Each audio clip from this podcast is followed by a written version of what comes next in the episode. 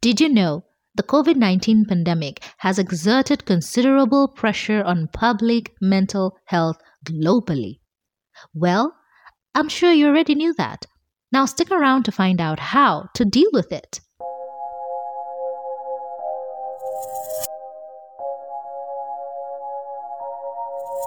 Hey guys, my name is Lemeria Kare. Thank you for joining me on this episode of Into Sanity, the podcast where we talk about mental health, mental illness, and everything in between. I'm not a specialist or anything of the sort. I'm just a girl who believes with proper research and information, our minds require more attention than we are giving it. Today's quote It is not the bruises on the body that hurts it is the wounds of the heart and the scars on the mind. We are on our fourth episode. And on this episode, we'll try and find out some of the helpful and harmful ways to manage your emotions. Negative emotions like fear, sadness, and anger are a basic part of life, and sometimes we struggle with how to deal with them effectively. It can be tempting to act on what you're feeling right away, but that often doesn't fix the situation that caused the emotions. Instead, it may lead to more problems down the road, which is something that we all do not want.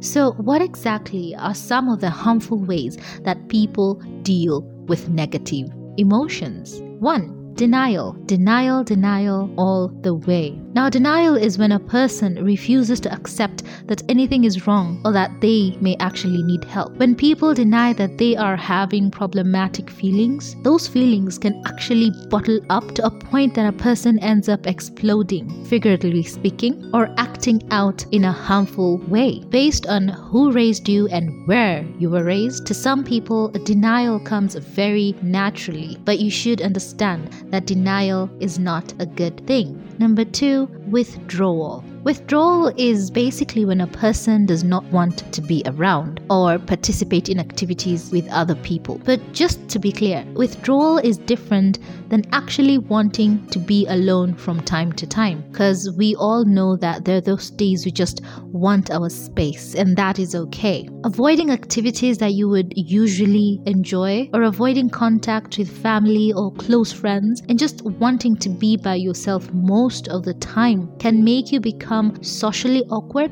socially detached, or unresponsive to your environment. And that is not good. And this can be a warning sign of depression. Now, some people may withdraw because being around others just basically takes too much energy, or they feel overwhelmed by circumstances. Others may withdraw because they do not think that other people like them or want them to be around. In some cases, people who have behaviors that they are ashamed of may may withdraw so other people do not find out what they're doing. There could be a bunch of reasons why someone would basically withdraw, but withdrawal by itself brings its own problems. It brings extreme loneliness, misunderstandings, anger, and distorted thinking. We need to try and interact with other people to keep us balanced, both mentally and emotionally. Another harmful way of dealing with our emotions is bullying. Now, we have physical bullying. Example of physical bullying basically include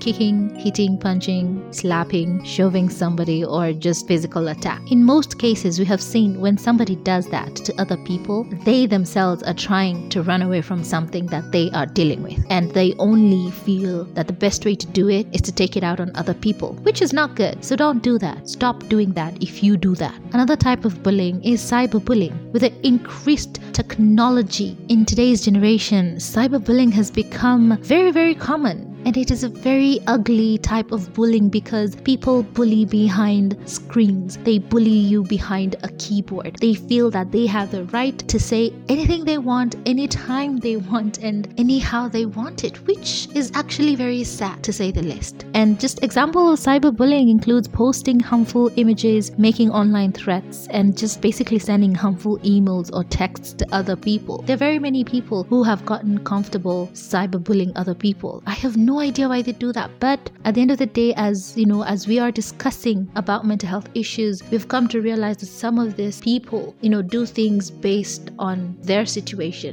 They could be going through something and they don't know how to deal with it, which sucks to be honest, because you're not supposed to take it out on people through social media, but that's becoming a thing nowadays, right? Another type of bullying is sexual bullying. So, this is just basically repeated harmful and humiliated actions that target a person sexually. Examples include sexual name calling, crude comments, vulgar gestures, uninvited touching, sexual propositioning, and pornographic materials. A bully might make a crude comment about a person's appearance, about a person's attractiveness, about a person's sexual development, or basically a person's sexual activity. It has become very common, sad to say, and it's something that keeps growing day by day. Another type of bullying is emotional bullying. Now, there are very many people who have gotten really good at bullying people emotionally. You know, that's just a type of a social manipulation from a group of people who basically can spread rumors or manipulate situations, which at the end of the day does nothing but break people down. You know, it breaks someone's confidence, it breaks somebody mentally, even physically and emotionally. And the people who do this feel like it is okay to do it. But you should know that it's not good. Don't take out your frustrations on other people. Don't take out your insecurities on other people. If you're a narcissistic person, keep it to yourself,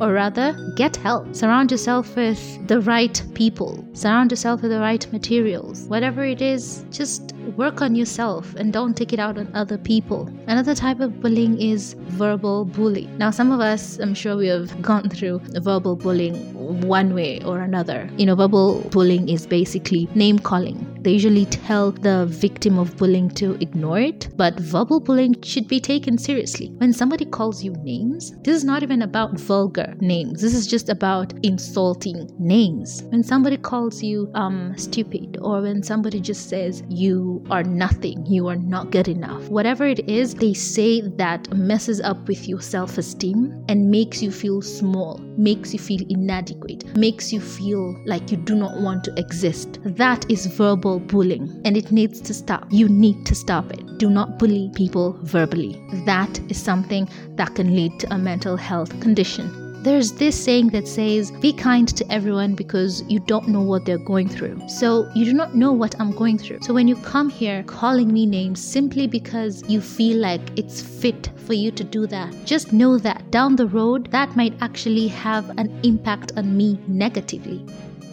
Another negative way of dealing with emotions is self harm. Now, self harm can take up many forms, which includes cutting, starving yourself, binging and purging, or basically participating in dangerous behavior. Many people self harm because they feel like it gives them control over their emotional pain. While self harming may bring temporary relief, this behaviors can become addictive and it can lead you to be more out of control and in greater pain than you were before. Another negative way is substance use. Now, it's very sad to say, but this is something that has become extremely common in our society today. Substance use is the use of alcohol and other drugs to make you feel better or just numb about painful situations. The millennials or the adolescent group, they say that they take alcohol for the fun of it, but somewhere down the line, someone gets gets addicted to it. And that's the dangerous bit. You know, today it was for fun, tomorrow it becomes a necessity, and the other day it becomes a poison. Your choice of poison. Now, alcohol and drug use can actually damage your brain. It makes it need higher amounts of substances to just get that effect and these can make it difficult for feelings. It can make it even worse, and in some cases, it leads to suicidal thoughts or addiction. Just because you have an emotional pain right now, taking alcohol or drugs as much as you would want to take them to numb your pain, sometimes it makes it worse. Instead of it numbing your pain, it heightens your pain, and instead of you feeling numb, you just feel out of control. And in that moment, you start having suicidal thoughts, which which is an effect of substance use. Sometimes you just never know what you get when taking these substances. You'd want one result, but then you end up getting another result. If you are concerned about your own or someone else's use of drugs or alcohol, please talk to a responsible adult right away to get help. Now, the good news is that with practice, everyone can do a better job of dealing with your negative emotions in very, very many healthy ways. Now, one way to deal with uncomfortable or unpleasant emotions is to have a routine that can help you keep yourself in check. And in today's case, one of the routines or some of the routines you need to pause. And once you have paused, you need to acknowledge. Once you have acknowledged, think about it. And after thinking about it, get help if you need it. Now, when it comes to the pausing step,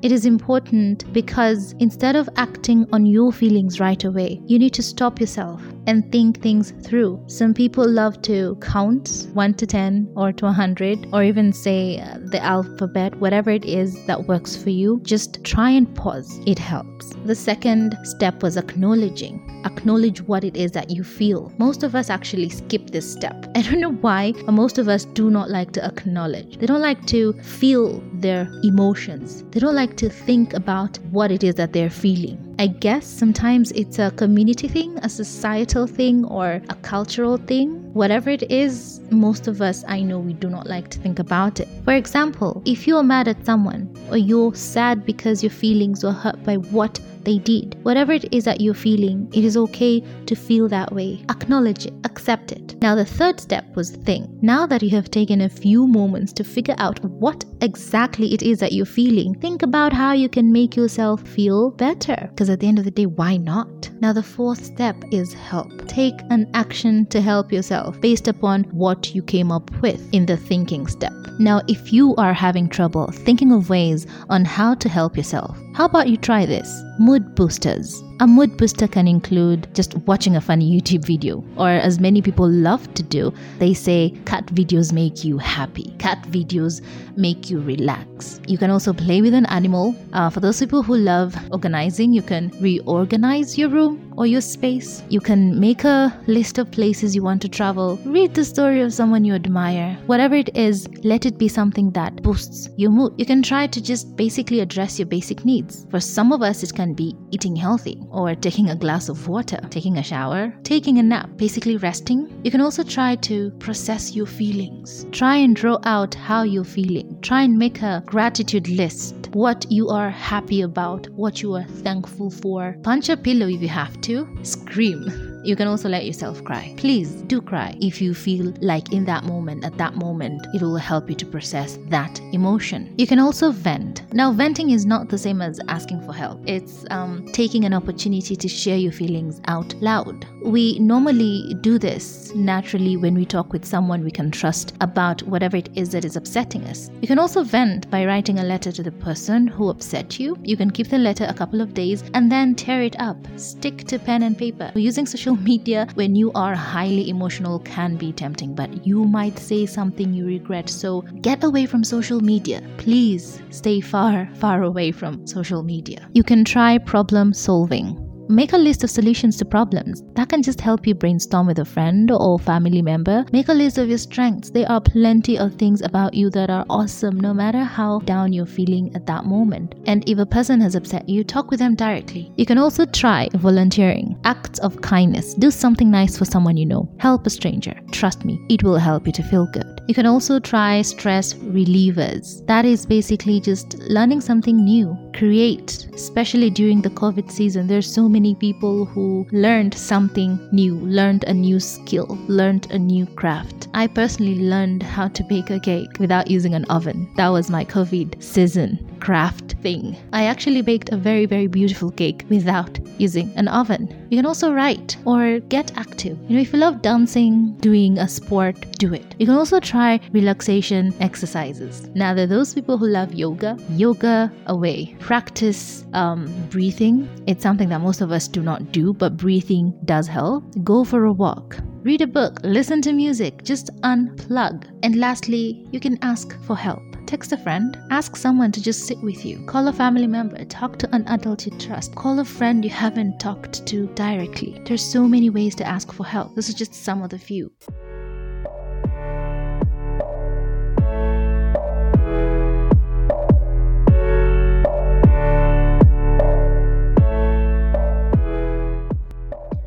Thank you for joining me on this episode of Into Sanity.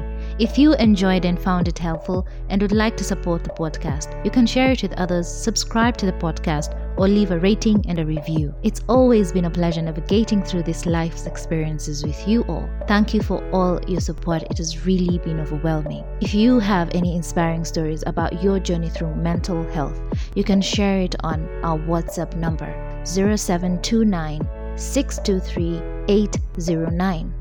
Make sure to join me next week where we will keep it short, simple, informative, and straight to the point. Let's keep the conversation going.